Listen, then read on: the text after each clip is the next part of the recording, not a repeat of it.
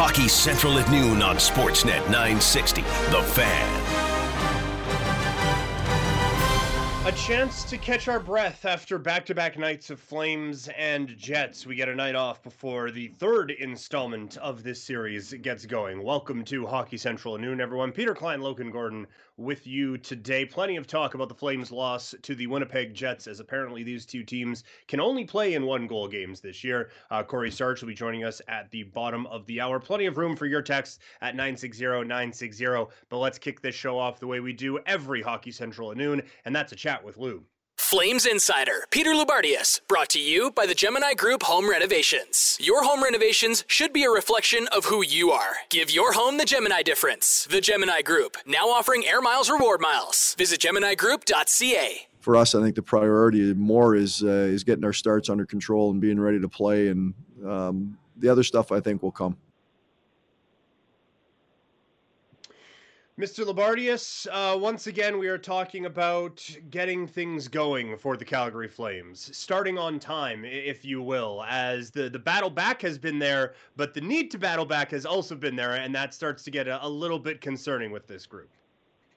Well, there are some patterns, but let's, like I generally do, flush it out a little bit. So, mm-hmm. the definition of starting on time – is not, I think, as clear in some ways as the numbers would suggest. So, starting on time can mean different things. Here is the disturbing part, Peter, in a sense. So, the Flames, over the last couple of years, they've only scored the first goal in a game three times out of nine this year. Last year, the numbers said that they were in the lower echelon of scoring first in a game. So the difference for me isn't necessarily are you haven't we seen even in their worst game of the year, which was Montreal last Thursday. It wasn't that their first 4 or 5 minutes weren't good because that is part of, isn't it? Starting on time. But when a monkey wrench is thrown at you and the other team responds, then isn't it about how we then respond when the game goes in a different direction? So look at last night again. Did they push early? Yes. Did they create chances? Yes. Did it lead to a power play? Absolutely yes. But in a sense, was the problem not the fact that at the end of a power play, they made a critical mistake, and those happen, mistakes happen. But how did it get to two? Well, it got to two because 30 seconds later, your response on the bump up wasn't what it needed to be, and now you're down a pair of goals. So you're fighting an uphill battle the rest of the night.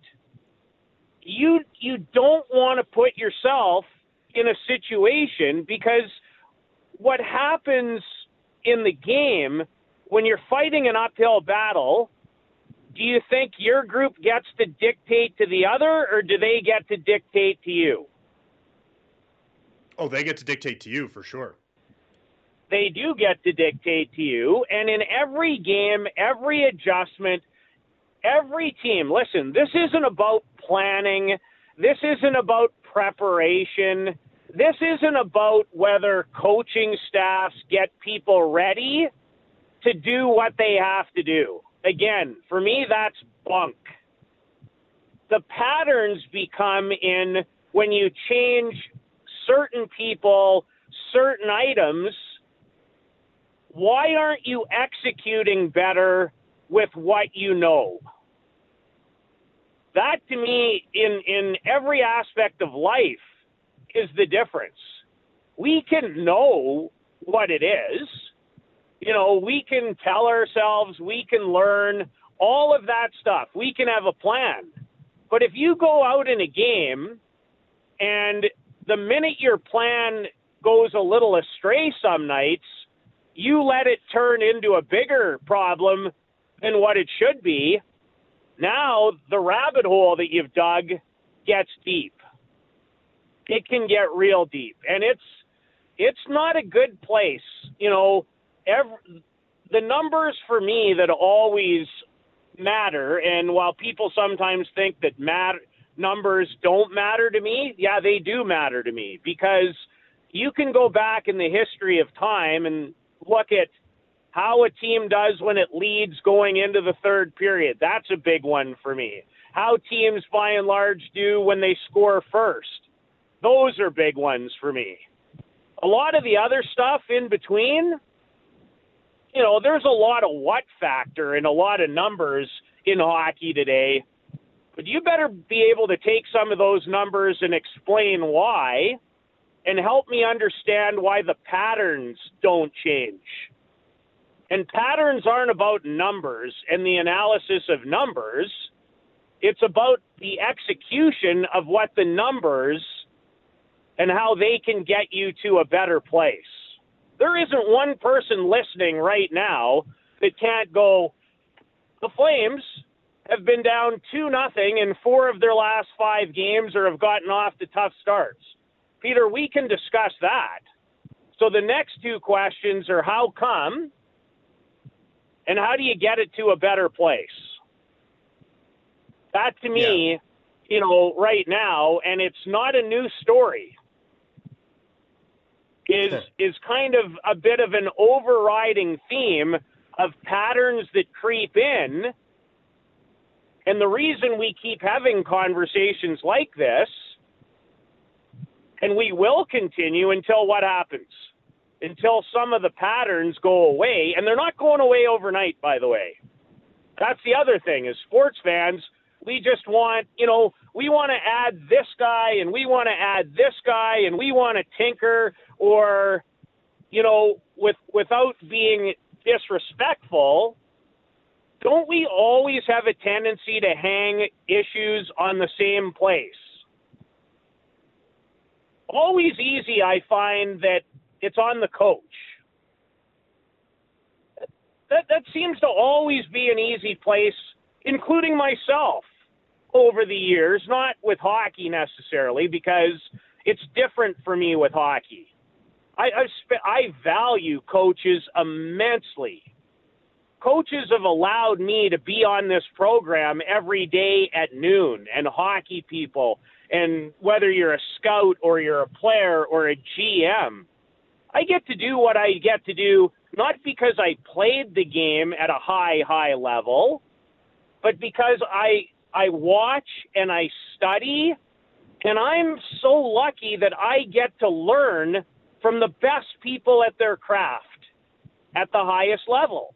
And the frustration for all of those same people, including the players, is how do we break out of the patterns? And how do we do it different? And how do we challenge ourselves to do it different so we don't have to answer these questions anymore? Mm-hmm. And I think the frustrating part, at least for me anyway, is again, and I, I probably incorrectly used the phrase "starting on time" because they did. Like their their first few no, minutes. You, no, you didn't. Kind of a... You didn't, Peter. Because I just say this: yes, starting on time is is for sure it's a it's a place Geoff Ward goes to often. Mm-hmm. But but I think the overall thing is staying with your start on time. Yeah. And and the longer you can stay with it, and even if there's a bump in the road, like staying with your game in a 60 minute game, the more you stay within your game and in your structure and that doesn't waver. That gets you the best results. And and there, as we know, we talk about it every day on this show. There's going to be pendulum swings in every game, but when they get to be mistimed, mismanaged, then the deficit grows, and and and the battling back takes its toll. So let's let's get to phase two today along these lines. So last night you go shaky start, even though you had lots of chances in the first, you're down you're down 3-1 because what you left turned into more trouble than what you were able to take. But you know where the and and then we can talk, can't we, about the pushback and the fight, and that stuff's all good. Listen, Johnny Gaudreau, game on his stick, Laurent Brossoit, 15 seconds to go, prevents the game from you know getting to extra, and the Flames taking that pushback to overtime and a, a point or maybe two. But don't lose what's in the middle. And the middle was in the second period. And the Jets, did the Jets not kind of do a lot to the Flames what Montreal did with a two goal lead? Did they not shut it down and shut down the middle and force turnovers and had five shots on goal to defend? So, in a sense, in a 60 minute game, in the middle portion, your pushback, which really wasn't how you wanted to play, that was the period where you really didn't want to play. So come the third, now I'm in a I'm still in the same hole I was in after the first. And the most interesting comment to me, and there have been players over the years, including a guy that appears on this radio station that I I will when I had a chance in the room, I would go to.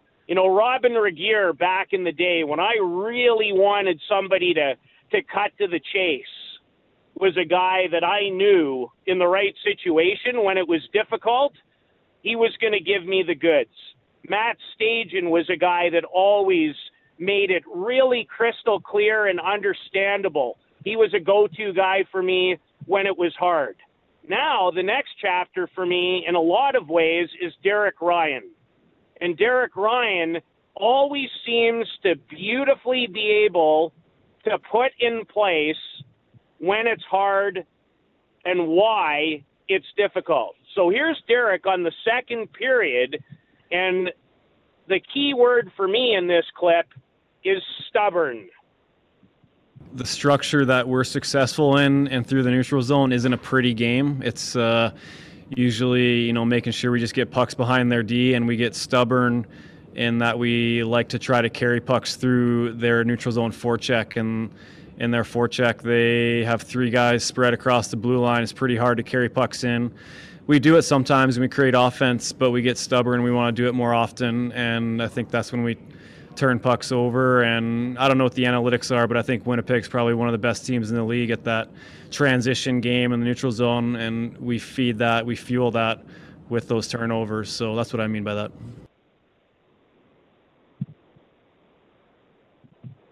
And it's a good summary of something that we've talked about a little bit that that middle of the ice, and again that um, what the the Flames do well when they are going well, and it, it Derek Ryan I think summed that up perfectly. You stay connected in all three zones. You support the puck, and as Geoff talks about a lot, don't shrink the ice on yourself. That that plays right into the hands of your opponent the same way they want to try to make you defend all 100 all 200 feet of the ice, you want to make them defend all 200 feet of the ice. They, especially with the lead, they just they want to shrink the ice on you. The game really, analytically, wherever you want to go with it, is about time and space, and how you use it and how you take it away.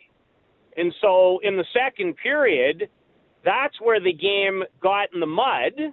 And that was okay. They, you know, thanks to David Rittich, who his best work was in the second period, and he slammed the door shut. Um, and that's a big part of the game because goalies are your team, a big part of your team for sure. We know that. We have that discussion all the time.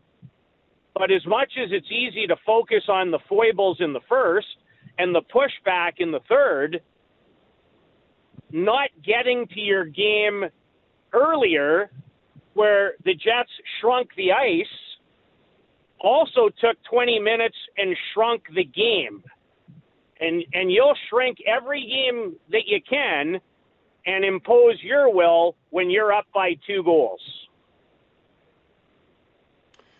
Chatting with our Flames insider, Peter Loubardias here on Hockey Central at noon, Sportsnet 960 The Fan. I'm Peter Klein. To continue the Rittich portion of the conversation, here's Logan Gordon. Yeah, I just wanted to, to touch on what you made of David's performance last night is coming off of what wasn't exactly a great one for him in his first start of the season. I thought he was he was strong last night and kept the team in it, but there just hasn't been much run support for him in his two starts this year. So, run support, Logan, would be one term.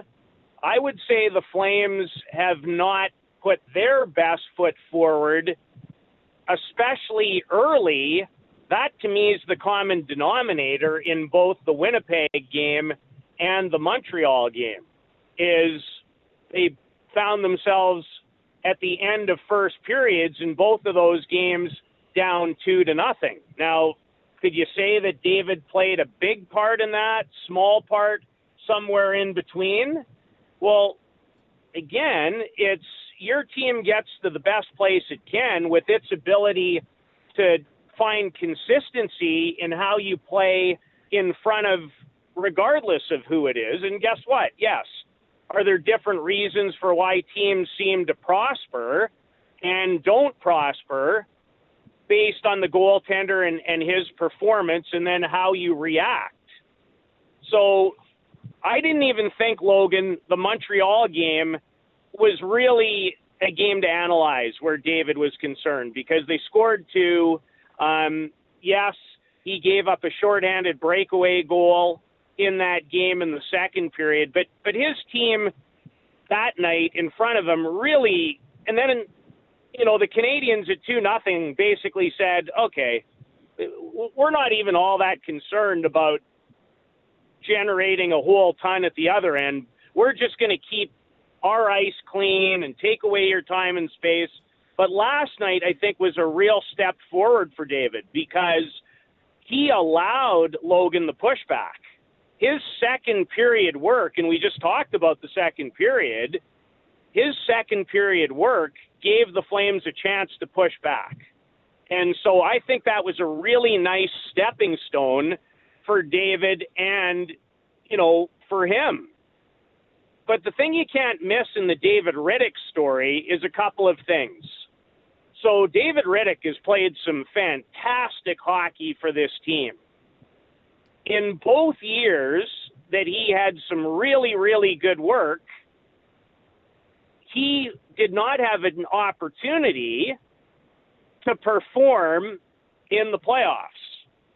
And the reason he didn't is because Mike Smith and Cam Talbot, and Cam Talbot came back last summer after the shutdown and frankly was more ready and was good down the stretch of the season, did great work, and then we know the story outside of game six.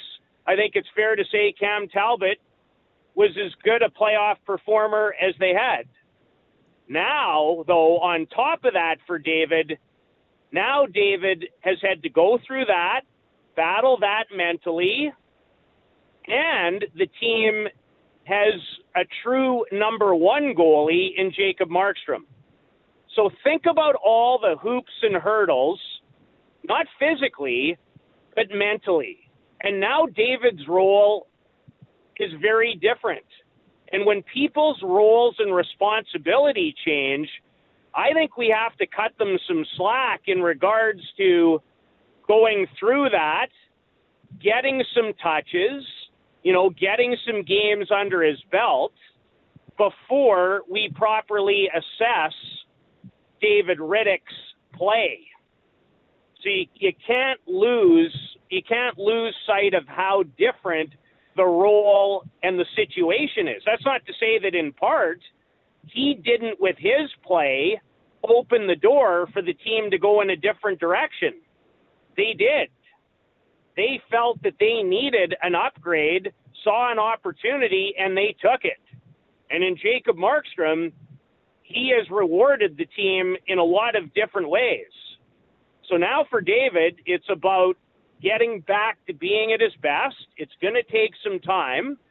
And this answer, and even not just his answer, Logan, was interesting last night on the Zoom call when he was asked about his game, his confidence, and where this goes. Why should why, why should be frustrating? I mean, I played two games and uh, it was some some tough bounces, but it's a it's that's a hockey. It's it's gonna happen. So I'm preparing myself for every single game but. uh, what I'm gonna have, and uh, I'm gonna try to to make my best effort in that game and take how how many wins I can. That's all how I'm looking at it. I'm not even frustrated. I'm my confidence level is pretty good. I mean, the the guys can say I'm I'm very hard worker and uh, I'm working hard on the on the practice. So my confidence is fine and I'm not even frustrated. That's all. Yeah, I'll jump in there real quick too to second that. I think Dave has done a really good job in a probably a situation that he hasn't seen before, not comfortable with. He's been great around practice, working hard and making sure he's positive. So I think that um, he's done a great job of that. By the way, if you didn't recognize the voice, that was Derek Ryan. If if people in our listening audience have ever wondered why Derek Ryan is a good teammate, understands the game, has been through every storm that could come his way on the road to the NHL and even this year trying to stay in the NHL. That's a guy who thinks it, processes it at a high, high level, and right there, even in that questioning, he saw his teammate, and what did he do? He went right to his aid. You don't think that wouldn't have mattered last night when they left that room to David Rittich? That's having somebody's back. That yep. matters. That's what team yeah. is. Right there. And uh, a perfect summary of who Derek Ryan is as well, too. Uh, on top of that, again, uh, a pretty good dude from all accounts. Uh, Lubo, thank you for this, sir. We will uh, once again we have a game day tomorrow as uh, we get to see checks notes Winnipeg Jets once again. So um, quite quite a familiar opponent. Looking forward to the game coming up tomorrow. Thanks, guys. Have a great afternoon. Flames Insider, Peter Loubardias, brought to you by the Gemini Group Home Renovations. Your home renovations should be a reflection of who you are. Give your home the Gemini difference. The Gemini Group, now offering Air Miles Reward Miles. Visit GeminiGroup.ca. All right, Logan and I did the question asking on this occasion, but Fridays we hand it over to you with Lou's mailbag. You can send in your questions at sportsnet.ca slash 960. Tune in Fridays at noon to see if yours is answered. If it is, $100 to Ruth's Chris will be yours. Winners will be selected weekly until the end of the regular season. Brought to you by Ruth's Chris Steakhouse, Calgary's best steakhouse located in the heart of downtown. Looking forward to celebrating with you again soon. Go Flames, go. The Flames conversation continues with Cory Sarich as the defensive side of things once again, uh, once again in the spotlight for the Flames. We'll talk about that coming up next. Hockey Central at noon on Sportsnet 960. The Fan. An off day for the Flames after a 3 2 loss at the hands of the Winnipeg Jets last night. We continue to break that down on the Atlas Pizza and Sports Bar guest hotline with former Calgary Flame defenseman Cory Sarich. Cory, how are you today, sir? I'm doing good right now. How are you, Peter? Uh, I'm doing well, thank you very much. Uh, it, it's fitting that we've had you on to, to break these games down to start the season because we've been able to talk a lot about things from the, the Calgary Flames from a, a defensive standpoint, and that seems to be uh, a lot of the focus. And last night, um, probably not the, the best effort that we've seen from the Flames on the defensive side of things. Uh, in that end specifically, what did you see from Calgary last night? Well, just um, again, it, it wasn't it wasn't terrible off the start. I thought both teams came out of the gate and were were doing a pretty nice job of of keeping things fairly low key in their own end. Um, I believe Winnipeg was definitely the sharper team defensively. They just applied themselves. They seemed to have a little bit more concentration and and uh, aggression in their own end last night. And as far as the Flames end, I, I'm just I, I can't put my finger on it, but something feels to be missing at certain times. The game before, everything felt like it was there. I don't know if it's like uh, an adjective like urgency, if it's a little more desperation, if it's just um, being a little bit more determined. I'm not sure what needs to happen, but uh, a few of the goals that they allowed early in the first, or partway through the first, pardon me, just just small defensive breakdowns here and there, and then allowing Winnipeg to gain momentum. And that game, you know, it, it came down to a span of just a few minutes, and and then it, it proved to be too much for the Flames to overcome. And I think that's a good point that it's not just like a complete lapse of defense all over the place. Overall, that they play pretty well, but it's just these little blips that turn into these, uh, whether it be odd man opportunities that we've discussed, or uh, a turnover, or just something like it's just this little brain fart for a couple of seconds, and then all of a sudden it's leading to an opportunity. That that has to be a little bit frustrating. Yeah, I, I like, and I just, I think it's it's so easy to clean that stuff up, but it just it takes concentration. Um, it's not taking your foot off the gas, right? And I know that's easier said than done. But again, I thought we had two great efforts from the Calgary Flames. And then again, not just defensive zone, but there was just a little a little something missing, like on the on the shorthanded goal. Yes, Lucic turns it over, but Backlund's right there. He's slow to react, and then Dubé. He's got to realize. I know he's not a defender that Rarely does a goal get scored from behind the goal line. So when the guy's got the puck down there, we better be focused on who's filling the slot. And it's just such that was such a killer for a momentum, for the confidence of the Calgary Flames, and then it led right away to another goal, and boom, it's kind of the game was over in two shifts essentially. Yeah. And we talked about the the other day the power play giving you momentum. On the opposite end of that, I'm assuming is a shorthanded goal. Like that that has to feel like just a, an absolute gut punch on the bench. Yeah, it does. It it takes the wind out of your sails. It gets the other team fired up. Um, it, it's almost like a freebie, right? It's like spotting the other team mm-hmm. one, and you just can't do it. And you, I mean, it, it couldn't have come at a worse time. They're both both teams are trying to establish themselves in that game. Flames are supposed to be, you know, their power play has been dynamite. They're supposed to be out there slowly taking over the momentum, and it's a complete reversal. And it, it, kind of allowed Winnipeg. You talked about them being sharp defensively. I thought they did a good job of just taking the middle of the ice away. And we, have discussed the, the Flames' inability to get to some tough areas at times.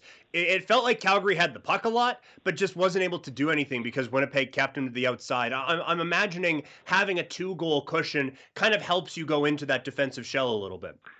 Yeah, and I think we saw just what you mentioned a lot towards the end of the game, too, Peter.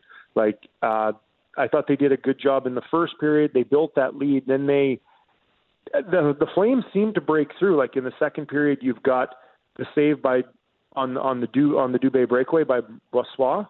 Um, Derek Ryan broke in with a nice clean opportunity. So they did find ways to get in there, but yeah, just in general, it was pucks from the outside. Um, Winnipeg was the team with more, I believe, with more block shots at the end of that game, or at least more noticeable, more critical block shots.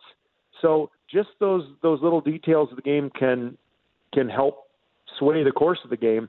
And Flames did a nice job at the end to try to push through Winnipeg's defense, but got to give Brossoit credit. He he made all the important saves when he had to. He wasn't overwhelmed, but he had some tough ones last night.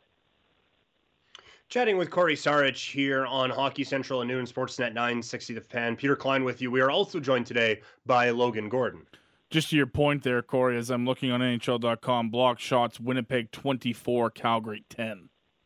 Yeah, I, I didn't think it was that big, but that that speaks volumes.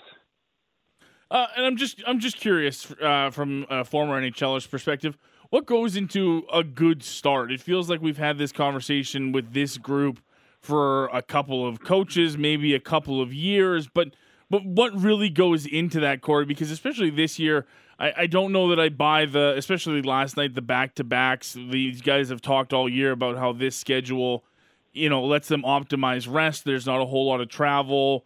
It, it doesn't feel like a traditional back to back in that sense. What what goes into a good start? What leads to the Flames sort of coming out flat like they have a lot of times this season.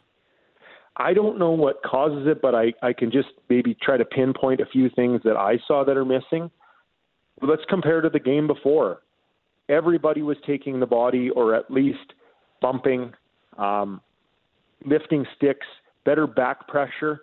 So on the offensive side of things, I felt like that was missing again. There just wasn't as much push.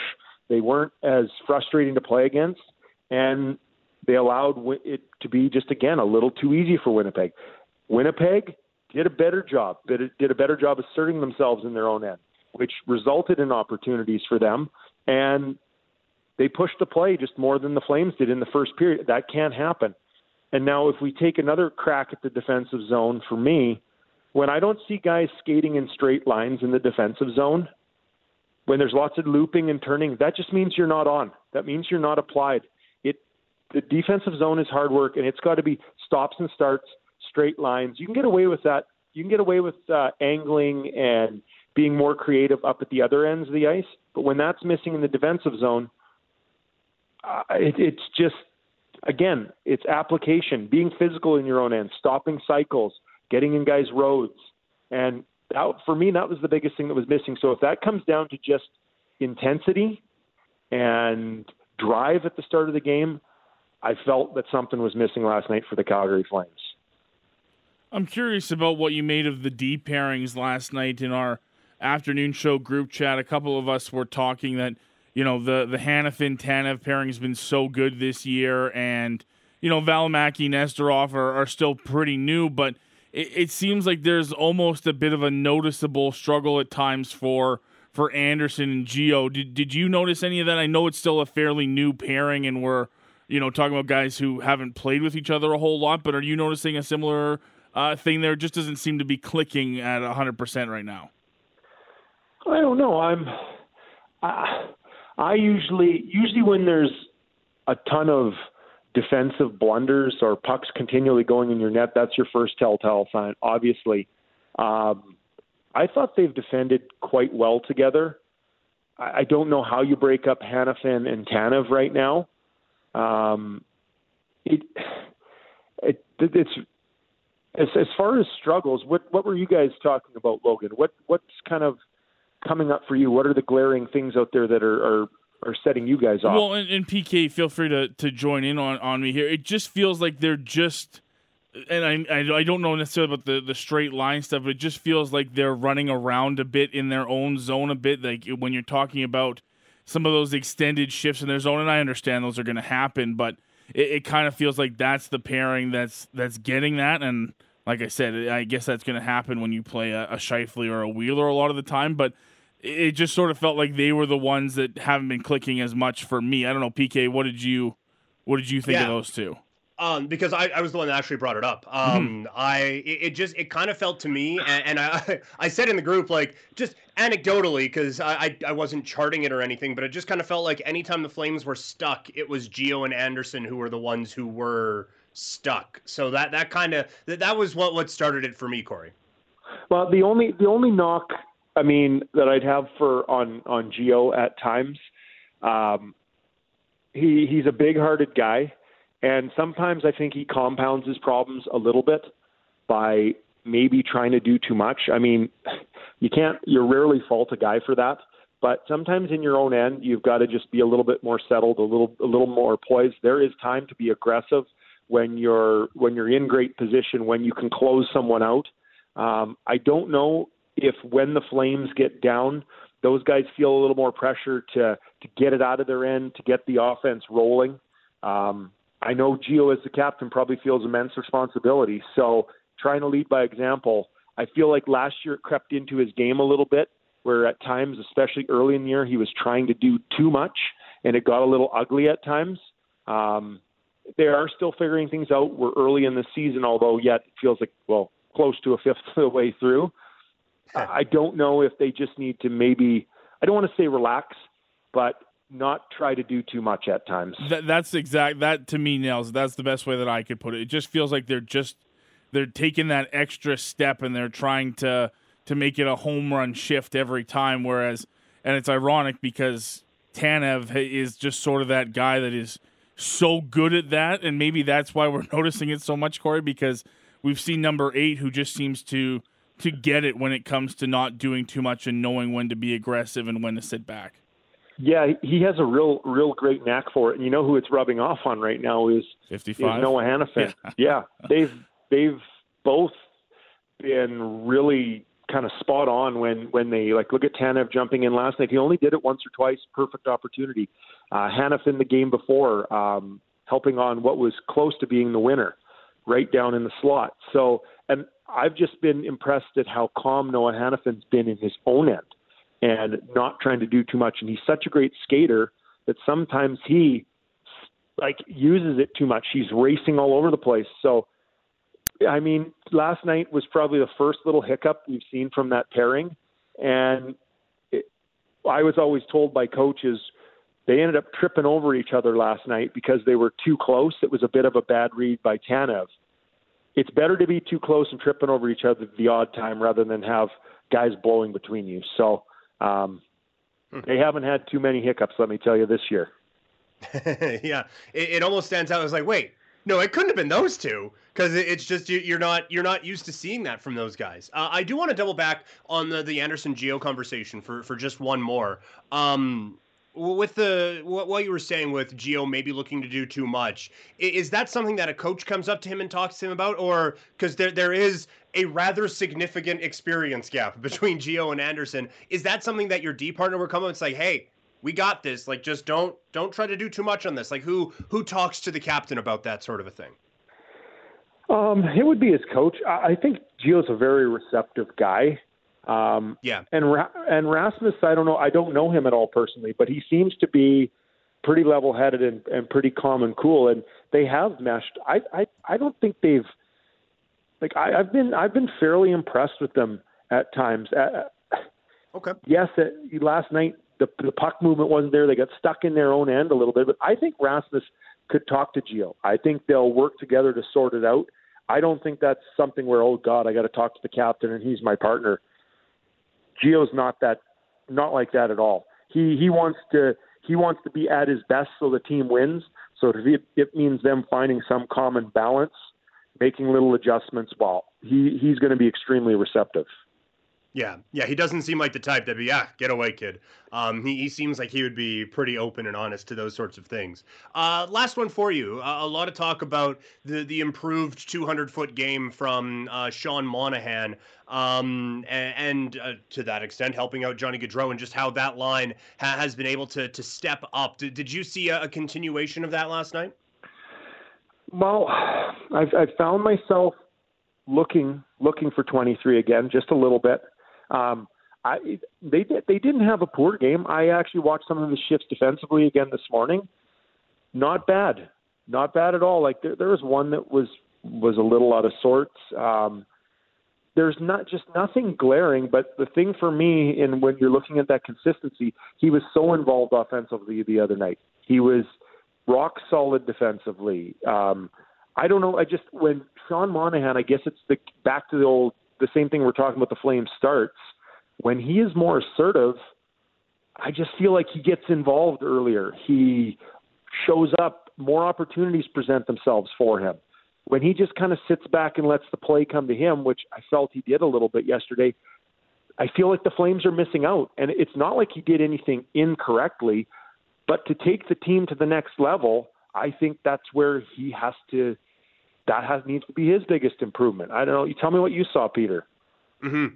No, I agree, and, and, I think that there there are a lot of times where it's like, all right, Gaudreau is clicking, and it's like you don't get those same like just taking everything over that you do from uh, from Gaudreau with Monahan, and maybe that's unfair to just be to just say, hey, just be the best player on the ice. That's all I'm asking. Um, because that that seems really unfair. But yeah, to your point, like it, it just feels like there are times where you're looking for him a, a, little bit too much. And the the dude when he it's very like almost Dave Andreychuk esque where he gets in tight and he finishes so well from in there. But once it gets out of that little area, like I just I, I, I love the dude as a player for a lot of stretches, but there are times I just want to notice you more, you know?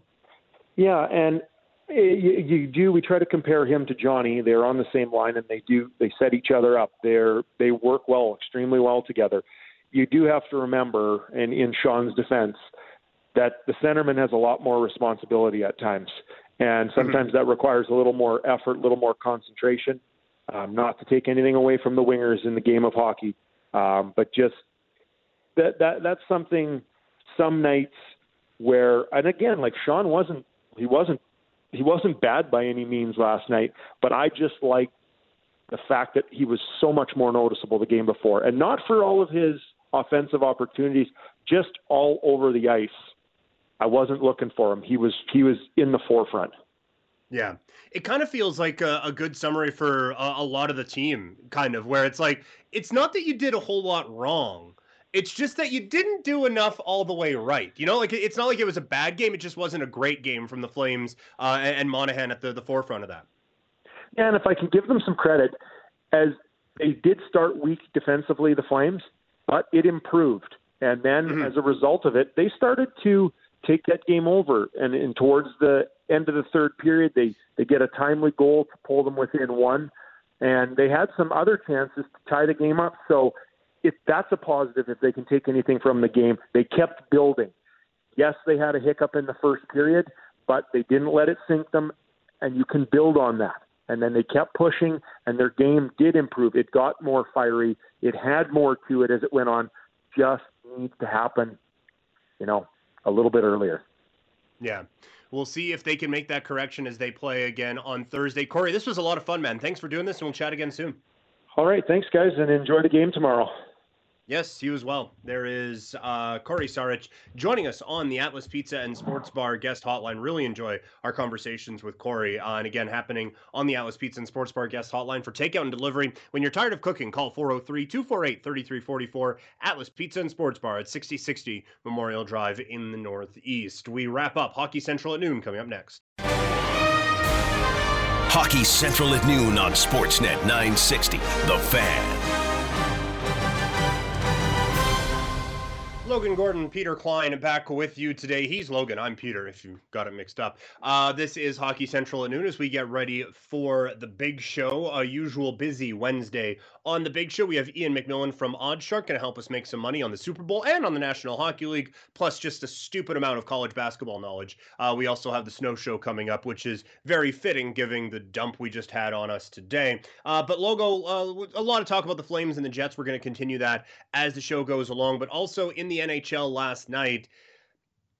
I do not know what to make of Montreal because I thought they would be good. I thought they'd be quite good, but like they are just kicking the tar out of the Vancouver Canucks and it's like I I don't know if this is a team that is like one regulation loss in 10 games good all year long. I mean that would be ridiculous to keep that pace up, but I, like I don't view Montreal as one of the elite of the elite, but when they play Vancouver, they sure look like it it's weird. I don't know if it's just a, a style thing that, that really Vancouver struggles with, specifically against Montreal. But the Habs have had their they've had their way with, with Vancouver this entire season. Yeah. I mean, you, we can make the the Toffoli jokes and everything. Oh, it's that's you know Tyler Toffoli's really you know burning Vancouver. Everyone is burning Vancouver uh, from a Montreal side of things. The the last two games have not been close. A, five three um, you know, score last night flatters them. It was 4 1 at yep. one point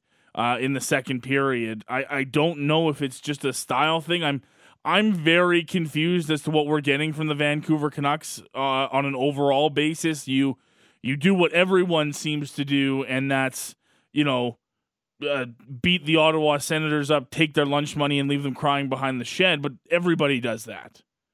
But then you mm. go out and you play Montreal and you have nothing. So where are you? Are you just, you know, like everybody apparently a step ahead of Ottawa, but also two steps back of the rest of the pack? I'm I'm kind of confused where I sit on Vancouver right now.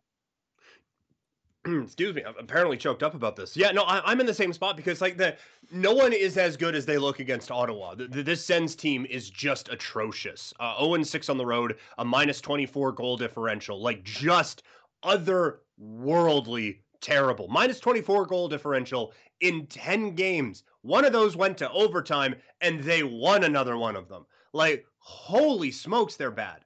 so obviously Vancouver isn't beating teams 16 to 3 in a three game stretch good, but I don't know if they're this bad. Like I think they are still going to compete for fourth in this North Division. I had them missing the playoffs coming into the season anyway, but I, I still Oh boy, like I, I just, I, I, it's so tough to get a read on them because Montreal has looked like a world beater against them. I kind of want to see what Vancouver looks like against the middle of this North Division because I do think Montreal deserves to be in that top tier now, and Ottawa's alone in that bottom tier. Like it, it's still Vancouver is still a very difficult team to get a read on, and I think now Edmonton probably in there as well. Maybe not as tough because we we kind of know some of the stuff. We know that they suck defensively, and they have a couple guys offensively who are just better than anyone who they're going to be playing, save for maybe Auston Matthews. So it, it it is a little bit trickier around Ottawa because they've just been able to outscore their defensive issues. Um, sorry, uh, for Edmonton against Ottawa, they've been able to outscore their defensive issues. But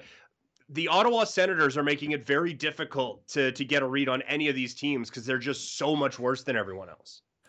As I look here, I, I think we'll learn a lot about Vancouver in this next series. They get a three. They have a three game set against the Maple Leafs that starts tomorrow, and then uh, which is a weird three game set, very nicely spaced out. They have a day in between every game. They go Thursday, Saturday, hmm. Monday. Um, which I mean, hey, good for you guys. Uh, but let, let's see here because you're right. There's sort of that that tier. There's Montreal and Toronto this year, and then it feels like Edmonton, Calgary, Winnipeg, Vancouver. Who are you? Uh, and Ottawa, you, you, probably shouldn't be here, sort of thing. Yeah. Um. So let's see really where where this winds up for Vancouver after a, a, a real test because we know Montreal is clicking on all cylinders, and we know that there's something about them that challenges you.